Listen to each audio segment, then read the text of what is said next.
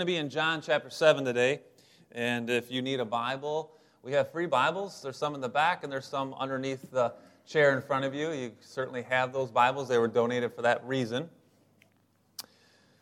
And in John chapter 7 is where we'll be at in just a little bit, but I want to kind of start off with a couple questions for you. First of all, how many of you have tried to get to know someone through social media?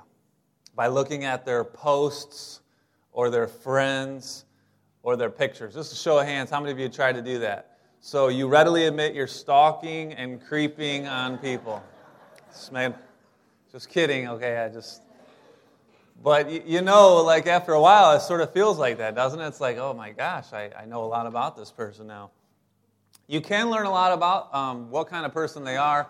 There are those that you can tell love food because 95% of their posts are about food, right? Recipes, stuff like that. Or you can tell who loves their kids or their grandkids because that's majority of their posts.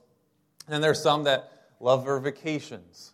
You always see those vacations that make you sort of jealous of those albums that they put on there of their vacations. Yes, I'm one of them. I do that. But what's hard to tell from post is what a person truly believes about God.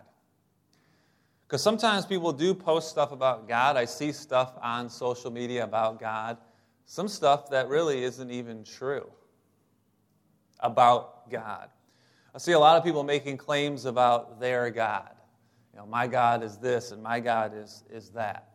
So it kind of provoked this question is God different for you than he is for me? Which is why I gave it the title Is Your God My God? Is it possible that there are different, that God is different, I guess, for different people? Is your God my God? I want to challenge you this morning with one thing, and that is do you know the true, the one true God? Because I don't believe that God can be different for you and different from me or different from somebody else who's out cutting their grass right now. I think that there's one true God. And I want you to know that because I would hate for someone that belonged to Life of Purpose to someday meet God and he not be someone that you expected that he be someone totally different than what you expected. I think we can know God. How do you do that? How do you know the one true God? You can know him through his son, Jesus Christ. Through Jesus Christ claiming to be the Son of God. If there's anyone who's going to know God, it wouldn't it be his son? He would know the Father. And how do you know Jesus? You look at the Word of God. Matthew, Mark, Luke, and John are the first four books of the New Testament, and they all reveal the life of Jesus Christ. They all reveal him. They, they show, and he even said, if you want to know God, you just look at me, and you can know God. You've seen him now that you have seen me. The Gospels are that important, which is why we've been spending the whole year in the harmony of the Gospels Matthew, Mark, Luke, and John. And we shift now to focus on John chapter 7, and then next couple weeks it'll be John 8 and John 9. And it's the harmony of the Gospels. It's understanding, the purpose of it is to understand the life of Jesus so we can understand who God is, the one true God. So I'm going to ask you to bow your heads with me as I pray and I have our eyes to be open to the truth. Father, may your Holy Spirit that is in this place, may it teach us the truth about you. May your word be opened up to our eyes. May we see and see that wonderful truth, and may we know you so we can make you known. I pray this in Jesus' name. And the whole church said, Amen. Amen. So we're going to start in verse 1. It's the whole chapter, but not all the verses, but I'll guide you through it. And so in John 7, verse 1, you'll see it up on the screen here. Jesus went about in Galilee. He had a Galilean ministry. We're at the end of that Galilean ministry, it's, it's close. The, the ministry of Jesus encompasses about three and a half years. And so we are now in the fall of AD 29, just like we're in the fall right now. all right, in 2021. Now, next spring, Jesus will be crucified. Next spring, we'll be in the same place. We'll be talking about that last week and leading up to the crucifixion of Jesus Christ. We'll finish in June. So it's taken a year and a half to go through the harmony of the Gospels. Now, Jesus was finishing up his ministry in Galilee where he was very famous, but it says here he would not go about in Judea, which is where Jerusalem was, because the Jews were seeking to kill him. So he had a lot of enemies as well as a lot of followers. And in verse 2, it says the Jews celebrated the Feast of the Booths, and that was what was going on. What is the Feast of the Booth? Also called the Feast of Tabernacles, the Feast of Tents. It's an eight day celebration. Eight day celebration that took place in Jerusalem after the fall harvest. It began on a Sabbath day, which is a Saturday, and ended on a Sabbath day, Saturday. It was established by God for the Jewish people to honor because He wanted them to remember how He provided for them, how He protected them when they spent 40 years in the wilderness. Because when they were in the wilderness, they lived in tents, booths. They, they were nomads. They traveled all about and, and, and followed God wherever He led them. So here they are. What they have to do is all male Jews were required to go to Jerusalem, celebrate this this feast of the, uh, uh, of the booths, the, the tabernacles, and they would live, literally live in tents for a week. Now, a lot of you campers would love this feast, especially fall camping. I hear all the campers, they love, of course, it's glamping now, and you can't even call it camping. Oops, sorry about that. You, you can't even call it that. I have friends that have $50,000 campers, you know, those granite countertops. That's not camping. That's glamping, as they say. But here you have to live in a tent, and uh, the campers would love it, except you might not love what they had to do, and that is they had to bring an animal sacrifice. Because again, in Jewish law, where there is no shedding of blood, there is no forgiveness of sin. So, believe it or not, the 24 divisions of priests that they had all reported for duty because there was that many animal sacrifices going on at the feast of the booths. So it's a big deal. Verse 3 Jesus' brothers said to him, Leave here, go to Judea, so your disciples may see the works you're doing. So everyone can see what you're doing.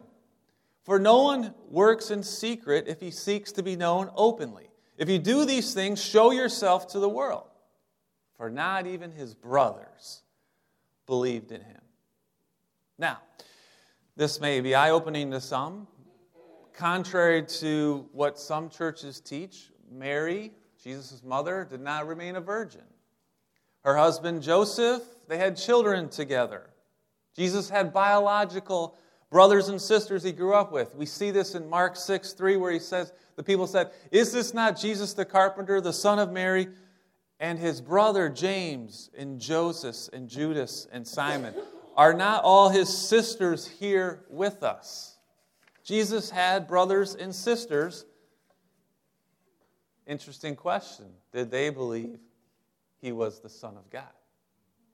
The answer is no. Right here, we see it, verse 5. They did not believe he was the Messiah, the Son of God, until when? After the resurrection. After the resurrection, they saw their brother and realized he wasn't really their brother, he was Lord, their Lord and Savior. Who do we see in Acts as the leader of the church in Jerusalem? James, the brother of Jesus. The, the book James in the New Testament was written by him. So, why didn't they believe their brother was God? Well, they grew up with him. They played catch with him. They went fishing with him. They sang songs with him. For 30 years, Jesus was just Jesus to them. He wasn't Jesus Christ. Christ means the Messiah. He was Jesus, son of Joseph. He's our brother. Question for you Who's the most famous person you've ever met? Put you on the spot. Who's the most famous That's good. Way to point to your wife. Alyssa Milano. All right, there you go. Famous person, Alyssa Milano. Guess who doesn't think Alyssa Milano is famous? Her parents. Her siblings, if she has any. They don't think Alyssa's famous. That's just, that's Alyssa. My, my annoying sister. She's not famous. Just trying to give you a perspective of how they viewed their brother Jesus until 30 when he became and started his ministry. He was just Jesus to them. But even though they didn't think he was the Messiah at the time, they still recognized that he was very popular, he became very famous, and so they said to him, just do whatever it is you're going to do. We don't, we don't quite get it, but you're famous here in Galilee. Go to Jerusalem, go to Judea for this feast, and, and, and it's, it's time. Go on, go do it. Well, Jesus' response was the antithesis of John Cena's theme song. If you know John Cena, the famous wrestler, he came out to one song. That song was, My time is now. Jesus said, My time is not now. Verse 8, you go up to the feast. I'm not going to this feast. My time is not yet fully come. After saying this, he remained in Galilee. But his brothers went up to the feast, and so he then went up, not publicly. He didn't travel with his caravan of disciples and followers publicly to Jerusalem. He went privately, it says. In verse 11, the Jews were looking for him at the feast. Like that was their main focus at the feast. They're looking for Jesus. Where is he? And there was a lot of muttering uh, about him among the people. While some said, He's a good man, and others said, No, he's leading the people astray. Let's leave that on the screen right there. He's a good man. Others said, He's leading the people astray. There was division amongst the people as to who Jesus was. There's a pastor in North Carolina named Steven Furtick. Anyone ever heard of Steven Furtick? maybe a couple people. I see raising your hand. Just uh, to give you an understanding of who he is and his church. His church is one of the top 10 largest churches in America. Um, 26,000 weekly go to in person service. Imagine serving communion there. and 65,000 watch online. Now, you may not be familiar with uh, Elevation Church, but you're probably familiar with Elevation worship music. They have a band that's actually quite influential amongst Christian or contemporary Christian radio. Very influential. But so is their pastor. He, he he's very um, charismatic in his, in his presentation. And I bring this up because he posted something this past week that um, was, uh, I guess, controversial. Uh, by the way, uh, the post received 18,000 likes, 2,500 shares on Facebook, and he has 6.3 million followers. He's just a little bit more influential than I am. The post was criticized, so Furtick took it down. He deleted the post. Apparently, it taught something that was contrary to God's word. A seminary professor uh, called him a false prophet, warned others to stay away from his teaching. He's not the only famous preacher in our world today. And I bring that up to say, because some think he's wonderful, they follow him faithfully. Others think he's a false prophet, they say run away. Jesus experienced the same reaction. Jesus is in this place, in the, tab- or in the, in the uh, temple in Jerusalem, and some are saying, He's awesome, He's wonderful, He's the Messiah. And others are saying, He's a false teacher. Now, how do you tell if someone is genuine or if they're fake or if they're a false prophet? How do you know if Steven Furtick is a good influence or a bad influence? We don't have to come up with our own ideas of how to determine it. Jesus is going to tell us right here in verse 14 we start, it says, the middle of the feast, Jesus went up to the temple and he began teaching.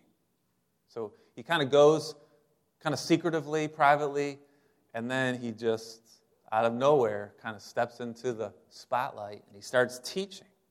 The Jews were marveled, they marveled, saying, How is it that this man has learning? He's never even studied Don't you hate that person that gets the 95 on the math test and they never studied?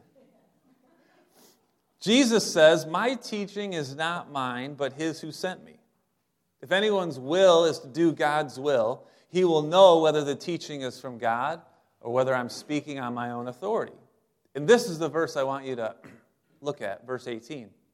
The one who speaks on his own authority seeks his own glory. You see, that's how you tell. That's how you know if someone's genuine, a godly person, teacher, pastor, if they seek God's glory or they seek their own glory. The one who seeks the glory of him who sent him is true, and in him there is no falsehood. False teachers will seek their own glory. It may not be open and obvious, but they seek their own glory, their own comfort, their own agenda. Genuine teachers only care about glorifying God. So please, pretty please, with sugar on top, please, make sure your favorite Bible teachers, preachers, authors are glorifying God. That that's their agenda. That they don't care about their own. They want to teach you about the one true God. Not about their God, but the one true God. And their character better reflect what you see in 1 Timothy chapter 3. That's who you want to follow. Jesus gets to the heart of why they criticized him. He says in verse 22, drop down to 22, he says, Moses, whom they revered and respected as a prophet, gave you circumcision. Not that it was actually from Moses, but it was from the fathers, Abraham and you circumcise a man on the Sabbath. This is what you do in, the, in Jewish custom. You circumcise a man on the Sabbath. And then he says in verse 23 if on a Sabbath a man receives circumcision, so the law of Moses may not be broken, how are you angry with me because on the Sabbath I made a man's whole body well?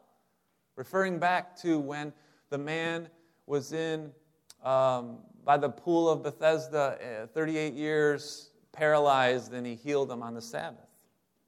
Verse 24, Jesus says, Do not judge by appearances, but judge with right judgment.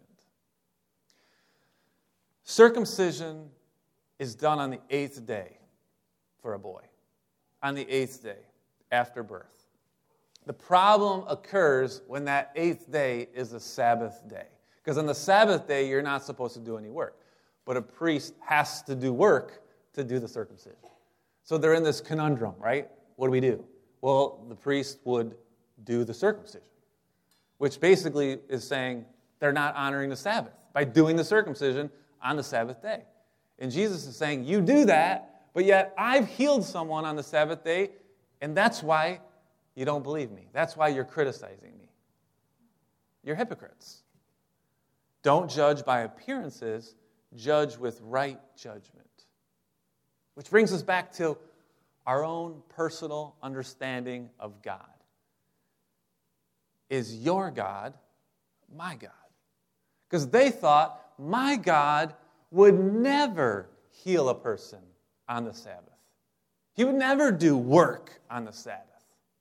Today, some people think to themselves, my God would never let someone die of cancer and leave behind children. My God would never take away a woman's choice to abort her baby. My God doesn't let bad things happen to good people. The list goes on and on and on and on. That's people's God. Our humanity causes us to judge by appearances, which is what Jesus says you shouldn't do. That's our humanity, our own thinking, but it's only by the Word of God and the Holy Spirit that dwells in you can you judge the way you should judge, that you can discern what is right. Only by the Word of God. How do you know God unless you know the Word of God? How do you know God unless you have the Holy Spirit in you teaching you? You can't. Which is why so many people have their own God and that's who they worship. That's who God is. it's a good idea to always challenge what you believe about God. What do you believe about God? Continually ask yourself that. Why do I believe that about God? Because you just might discover that there's something you believe about God because you want to believe it, because you want it to be true. So I challenge you to believe what the Word of God says, what the Holy Spirit speaks through the Word to you. Verse 25 Some of the people of Jerusalem said, Is this not the man whom they seek to kill? Here he is, speaking openly. They say nothing to him. Can it be that the authorities really know this is the, the Messiah, the Christ? But, but we know where he comes from. He's from the ghetto, he's from Nazareth. And the, when Christ appears, no one's going to know where he comes from. Verse 31, bring, take it down to verse 31. Many of the people believed in him and said, When the Christ appears, Will he do more signs than this man has done? They were divided. No one's going to know where the Messiah comes from. We know he comes from Nazareth. Can anything good come out of Nazareth? But, but look at all the signs he's done. Look at all the miracles he, he's done. They're very confused about God, about Jesus specifically. Many years ago, I was a teacher, as you know, in the high school, and I sat across from a fellow teacher. He was in his 40s, like myself, had two kids, liked to stay in shape, liked sports. We had a lot in common. And sometimes our conversation at lunch would turn to religion, mainly because I was trying to steer it that way, to share my faith. But in religion, we had very little in common. But I would share with him what it means to be a Christian. And one day he kind of asked, Well, what does someone do to become a Christian? I said, It's nothing you do, it's what you believe, it's your faith. You put your faith in Jesus Christ and you believe he is God, the Son of God. Well, he didn't like that answer, and he was really honest about what he believed about God, his God. In fact, he said, summed it up with the song from U2 I still haven't found what I'm looking for. You might be familiar with that song. A lot of people who still haven't found what they're looking for. They're still sort of making their own God in their minds. Is your God my God? A lot of people want God to be like them, but God isn't made in your image you were made in His. So we get it backwards sometimes. People get it backwards. There's only one true God, and He's not different for each person. When you honestly ask the question, is my God the right God, the one true God, it could bring you to somewhat of an internal crisis of faith. Really, an internal crisis of faith. Think about that. Like, what do I really believe about God? Because you may have formed your opinion from these past experiences that you've had, from your personal opinions, and then maybe just right now or maybe lately, there's no mistakes that you're here today hearing this message. Maybe your eyes are being opened to a truth that God is not who you thought he was. And maybe you're finally going to see who the one true God is. You must take action. If your eyes are open, you must take action. Around the same time that I was witnessing to that teacher, I was also sharing my faith with my student teacher. It was a nice, I didn't have too many student teachers. I was a public school math teacher for 16 years, but I didn't have too many student teachers. But one of them that I did have was a good fit because she played college basketball like I did. Um, and she was kind of a it was a rival school. She played at Lake Superior State. I played at Michigan Tech. So there's only three big schools in the UP, and she was a rival. And so we we we chided each other quite often. But I got a chance to to just um, lead her as as a learning to become a teacher, and um, and then also really didn't talk too much about um, my faith. A little bit I shared. I, I, honestly don't think it was anything I said. I think it was more about how I lived my life. Um, that when I finally invited her to come to Life Purpose, she accepted. She came. So after a couple months of uh, being in the classroom together, she then decided to come to uh, a service. And I, I, don't think she grew up in church, so first time going to church. Many of you maybe have experienced this before. You might remember the first time you kind of went to church or came back to church. Uh, you know, it's kind of like, what do you expect? Like, what do, what do you, you know, it can be a little bit um, intimidating, perhaps. So somebody said, I'm pretty intimidating because I'm so tall. Am I intimidating? Do I scare you? I hope not. She came to church and she sat by herself. Uh, she didn't know anybody, and, but there, there was this really wonderful older gentleman who just loved to share his faith and lead people to Christ. He had a gift for that. His name was Jack. And uh, Jack sat with her, and uh, week after week, she would just come back and she was just kind of listening uh, and, and, taking it all in. And, and uh, sometimes we would talk about it in the classroom, but for the most part, um, you know, she didn't say too much. And one Sunday, I shared the gospel, as I try to do as much as I can, and I invited anyone who wanted to come forward and surrender their life to Christ. They wanted to choose to, to believe in Jesus as the Son of God. And at first, no one came. That's usual, normal. Uh, no one's leaping out of their chair, and it's, it's always funny what, what it takes to get someone out of their chair. I remember my my former pastor said when he got saved, it was his mother who looked at him and said, Boy, you better get up there right now and get saved. So he did. Allison just kind of sat there, and Jack looked over and said, Notice, you know, did you want to go up there? I'll walk up there with you. And she said, Yeah. So they walked up together, and she stood, stood in front of me, and, and he walked away, and I prayed with her, and she accepted Jesus Christ as her Lord and Savior on that day. She surrendered her life to His. And uh, I got a chance to baptize her the next summer, the same day I baptized my daughter. And so uh, it was a, a, cause for wonderful celebration, but um, she, she, she's still a follower of Christ, lives in Ohio. She's a teacher and a coach. But Allison came to that point that many do. She didn't let the past hold her back. Her eyes were open to the truth, and she walked into the arms of Jesus. She embraced the one true God. And that would always be my goal and, and hope for, for any that, that come to life of purpose, that they surrender their life to Jesus Christ. The rest of John chapter 7 is best summed up with verse 43. In verse 43, there was a division among the people over Jesus. That division still exists today, doesn't it? Who is Jesus?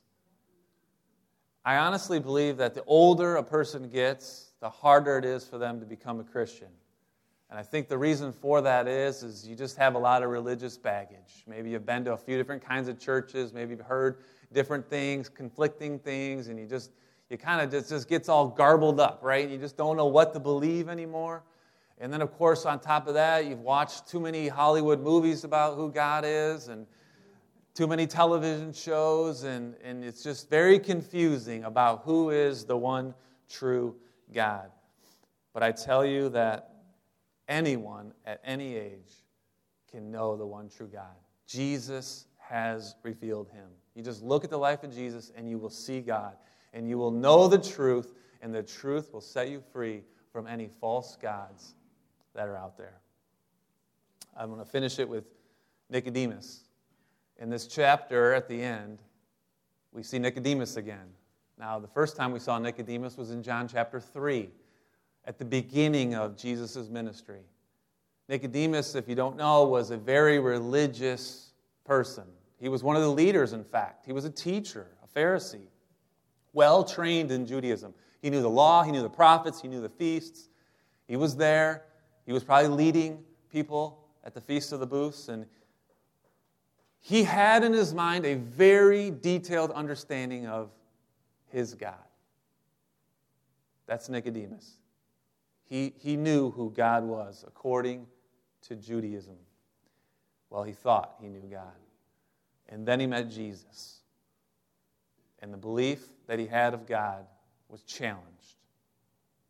If you ever saw or watched uh, The Chosen, which is a depiction, the most recent depiction, you see Nicodemus in there, and he's very troubled in the, in the show of who is this Jesus? Is he really the Messiah? He didn't, in Jesus, in John chapter 3, doesn't shoot a BB gun into his theology, he shoots a bazooka into his. I mean, he blows it up. You must be born again. Nicodemus didn't know what to do. But now here we are, three years later. Three years later, and Nicodemus speaks up in front of all of his peers, in front of all of his students. And he says something that you may not think when you read it, it's very significant, but I assure you it is. Verse 50 Nicodemus, who had gone to him before, who was one of the religious leaders, said, verse 51, Does our law judge a man without first giving him a hearing and learning what he does? And then verse 52, they replied to him, Are you from Galilee too? Search and see, no prophet arises from Galilee. You see what Nicodemus did there? He stood up for Jesus. And by standing up for Jesus, he separated himself from those others. And you see, that's what God wants you to do. He wants you to take a step to Him. And don't worry about all the other stuff that you might be confused about. He wants you to seek Him with all your heart, to set yourself apart, which is really means to be holy, to be sanctified by the truth. Are you a follower of Jesus, the Son of God?